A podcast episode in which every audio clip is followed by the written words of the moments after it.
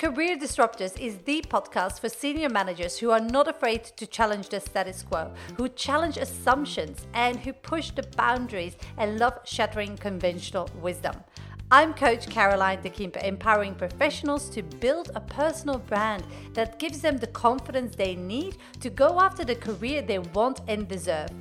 This episode is the audio recording of a video or live stream because I know that many of you just love to listen to the juicy content. Hope you enjoyed this episode.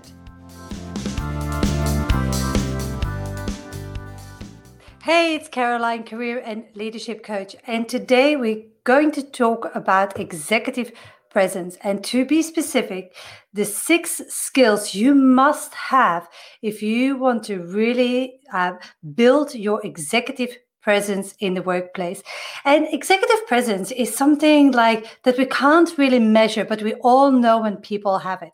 When people, when somebody walks in the room and you are just like, wow this i feel the confidence they inspire me they they have the, they they are capable they have an expert they listen to me. You can feel that leadership and that's what resonates with you. And that's basically what makes somebody have a strong executive presence. Now, how do you build that and what are the traits? So, I want to dive deep in those things today because executive presence is really important for you to gain momentum in your career, to, to really gain more and more opportunities. Now, first of all, executive presence has three layers.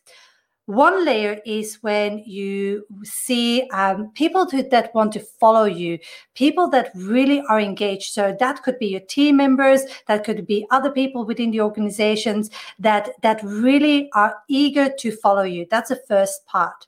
The second part is your peers your peers have the confidence that you're capable of doing so. They are, trust you, and trust is a really key word here. They trust that you're capable to do you, to, to do what what you need to do, and that you're an expert in in your field. So it's not about always knowing everything, but it's always like having that space and holding that presence that makes you a leader and that is executive presence to your peer, peers. But most importantly, it's like how senior management experience experiences your executive presence, because those conversations that they will have in the room where you're not in, those will basically be the foundation of your career development. Because think about it. Conversations about new opportunities about promotions about like projects that they want to assign people to they're not held with you in the room no no no they are held with you outside the room so you have to have giving them that inspiration that confidence that trust that you are capable of doing the job. So that's why you want to really work on your executive presence. Because if you have that and you have your team with you and really vouching for you, and you have your peers vouching for you, and you have your senior, senior management in your back pocket, that's executive presence. And it is something that most people have to work on and have to make sure they develop the right skills. Some have raw talent in several areas, but it's really making sure you tick all the boxes and you master the complete skill set. So let's go through the uh, six key skills that you need to have to really like uh, um, develop a strong executive presence. The first one is like being crystal clear about your message, your value, and your vision. So it's making sure that that is all in line and that you can clearly articulate that so that people know what you stand for. Like, look, we have a lot of leaders in the world and the good ones you are crystal clear about what they stand for what they what what what they're pro and what they're contra. And it's not because like sometimes you might even like be against them but you know exactly what they stand for. And you need to be able to articulate very clearly your message your vision and what it is that you stand for. You don't want to be vanilla anymore. I love vanilla, but vanilla is not what you want to be in in your career. You want to be caramelized mango with chocolate salted caramel or something like that. You know what I mean. So your message is what sets you apart what you makes you unique the value you bring to the company and the value you add to the bottom line Secondly, it's your brand. So, as a key skill that you have to master, it's like you need to be conscious of shifting your existing brand, your existing personal brand, because everyone has a personal brand. Let me repeat that. Everyone has a personal brand. So it's really shifting your personal brand to a leadership brand to make sure that you control and are intentional about how people are perceiving you because that is like in your area of control. This is what you can give form to. This is how you can be authentic. People want to see your authenticity and this this comes alive in your personal brand and how to activate and promote your personal brand thirdly the third key skill is an obvious one is your communication skills it's like it's not just being able to clearly communicate it's how you build relationships and how you build relationships with all these three stakeholder groups. So basically, your followers or the team or the people that are, are, are randomly working in the company, um, with your peers and with senior management. So, how do you build relationship and trust? With them and how you communicate with them how you actually are able to not be defensive but ask open-ended questions to them how you can really be curious about them and not making it all about you. One of the key things that i teach my people that are going to my program own your greatness is like it's about communication. It's about make it about them not about you. You know everything that you wanted to say want to say already so be curious and that's how you build that relationship because most people that I work with, they have over 15 years experience. They're good in building relationships, but the relationships are superficial. They're not allies. Then, then, they're not people that vouch for you, that have your back. That like no, they're superficial work relationships. So you have to really dig deeper if you want to really build that executive presence. So that's the second part. Hand in hand with the communication skills, the fourth key skill is listening skills. Like people say, like, yeah, yeah, listen, Caroline, but yeah, no, you don't listen. It, listening is hard. Understanding and being present in the moment. Like studies have um, shown that we have decreased our uh, uh, uh, uh, decreased our uh, attention span from 12 minutes before to seven minutes now. I think a goldfish has nine seconds. So we have less attention span on something that we're really engaged in and we have so many like impulses in the same time that are fighting for our attention so you might say, yes, I have listening skills, but question that. Do you really? Are you really able to be present with somebody, or are you thinking of something else at the same time? And yes, maybe you're present when you're talking with a client or a senior manager, but are you present also when you're talking to peers that you might think like, oh my God, that is such a boring person to talk to, like, or with with a team member? Are you really really present with them. So, really mastering those listening skills that will set you apart. Then a fifth skill is emotional intelligence. And emotional intelligence is so important. It's not only understanding your own emotions and knowing to really manage your own emotions, but it's also understanding other people's emotion, having compassion, having really that connection with them, understand where they are coming from. And instead of being righteous all the time, it's really like it's not about right. Sometimes it's better to be nice than right. because being right all the time is not going to do you any favors. And a lot of people are guilty of that. They try to argue to the death when it comes to some some something silly or with, within the workplace. And they don't have the emotional intelligence how that might make the other person feel. So somebody with great executive presence they will just like be aware of their emotions and of somebody else's emotions and being able to regulate that and being able to have a discussion with somebody that might be emotionally charged, but being able to manage that in such a way. And there is a saying people don't remember what you did or what you said, people remember how you made them feel.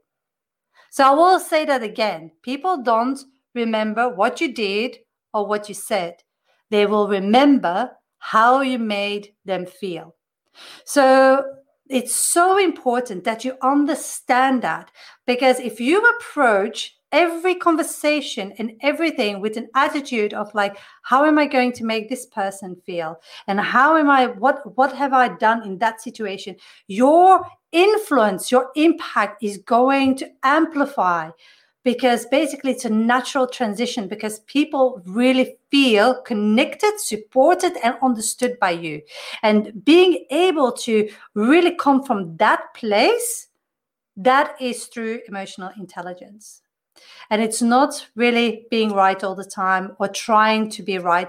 It's trying to facilitate an environment where emotions are are acknowledged and where you're able to manage a, uh, somebody's emotions without like pointing fingers like oh that's an emotional person. You're too prickly. You're to that. You're to that. Like that doesn't really that doesn't bring executive presence at all. So and what i also want to say about emotional intelligence is not only enough to understand your emotions and to be able to manage them it's understanding what the triggers are people have triggers in different ways and it's when you're in a situation where you're comfortable and very at ease your emotions will be at peace and calm. Maybe a little bit of stress factor because you have situations at home you have covid blah blah blah all these things. But it's not really in high triggered state so what triggers you is like suddenly like a very tight deadline, impossible stakeholders, like and how do you respond to that? Do you start micromanaging your team? Do you start being snappy to your colleagues? Do you start to be stressful and constantly saying yes to your senior managers? So you understanding that will help you in regulating those emotions. And there are so many techniques I will help people with through my program in terms of like managing those emotions and really recognizing those triggers so that they can build on their emotional intelligence and therefore their executive presence. Then the last point, number six, what is important is building alliances. Now, the difference between relationships and alliances, relationships are superficial people can have strong relationships and good relationships and deep relationships but therefore they're not yet alliances. Alliances you have ideally in your working life five people a handful of really good alliances. And so those people they have your back they vouch for you. They have those conversations in the room where you're not part of about getting that promotion, giving you an assignment of a job that has of significance to them. And so they will connect you to job opportunities internally or externally. And that is what why ally- creating alliances is so important. So basic, basically, in my program, like Own Your Greatness, what we do is looking at the relationships that you have built up. And maybe it's actually a step further. It's looking at your network and network like for people that you have, who of those people you have a good relationship with. If not, we're actually going to convert your network to establish, first of all, good relationships. And once you have a good relationship, then you actually try to convert a few of those people into alliances. But before any of that, you have to make sure your message is clear, your vision is clear, your brand is clear, your communication is clear. You see how it all works together? You can't just like start with one part and do and and and not do all any of the rest because you have to make sure that it's all aligned, that it's all working as a well-oiled machine to put you forward. And this is how you build your executive presence. On those alliances, one more thing that I want to say is like a lot of people um, they forget two parts of those alliances. First of all, it's going to increase your influence because if you have the right alliances, you're going to have those conversations outside uh, outside the decision making room before you go in. So, for example, one of my clients um, uh, was assigned a major project, and that major project was a big transformation, and he knew that it was going to ruffle feathers. So he needed to really get the buy in for all the key stakeholders before the meeting.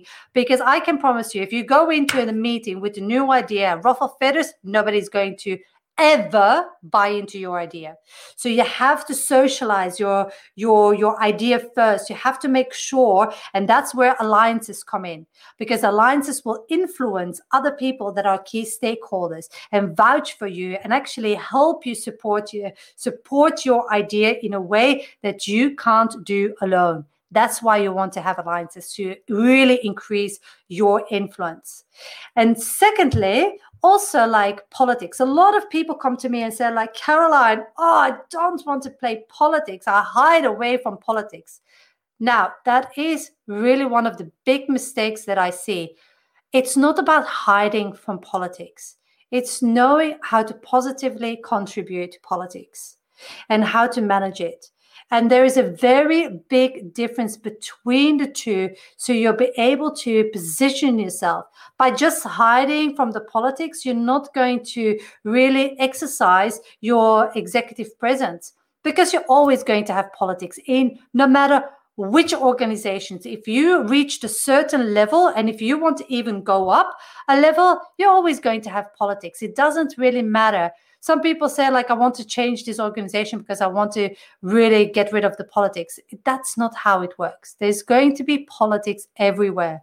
With politics you have to make sure that it's not negative and blaming culture politics where there is nothing happening but politics where there is healthy de- debate. Of course you're going to have like like people that actually are just like um really like controversial and really like not not being with the program but it's about not hiding from those politics.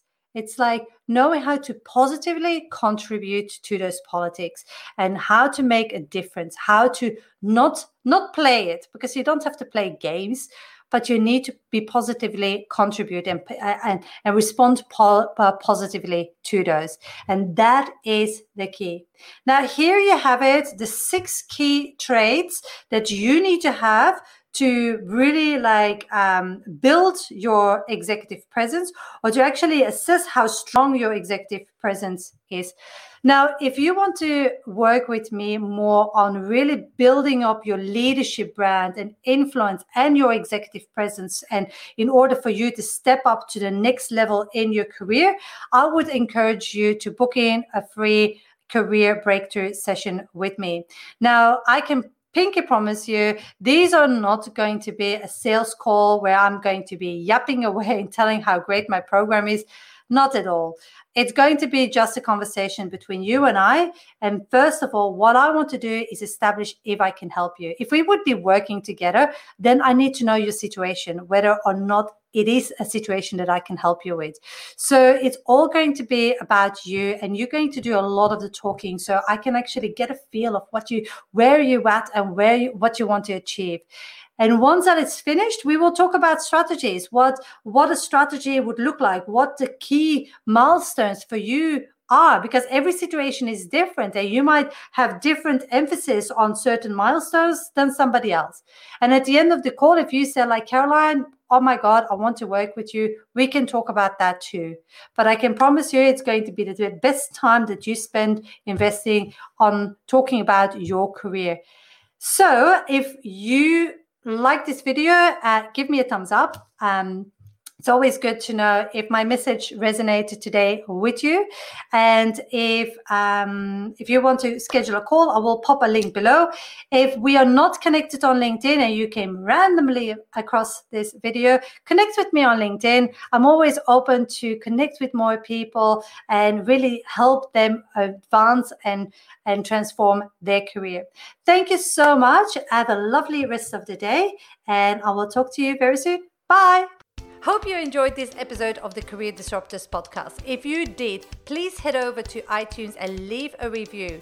And if you want to take the next step in your career and you want to discover how I can help you, head over to my website newhorizoncoaching.com.au and discover how we can work together or download any of my free resources.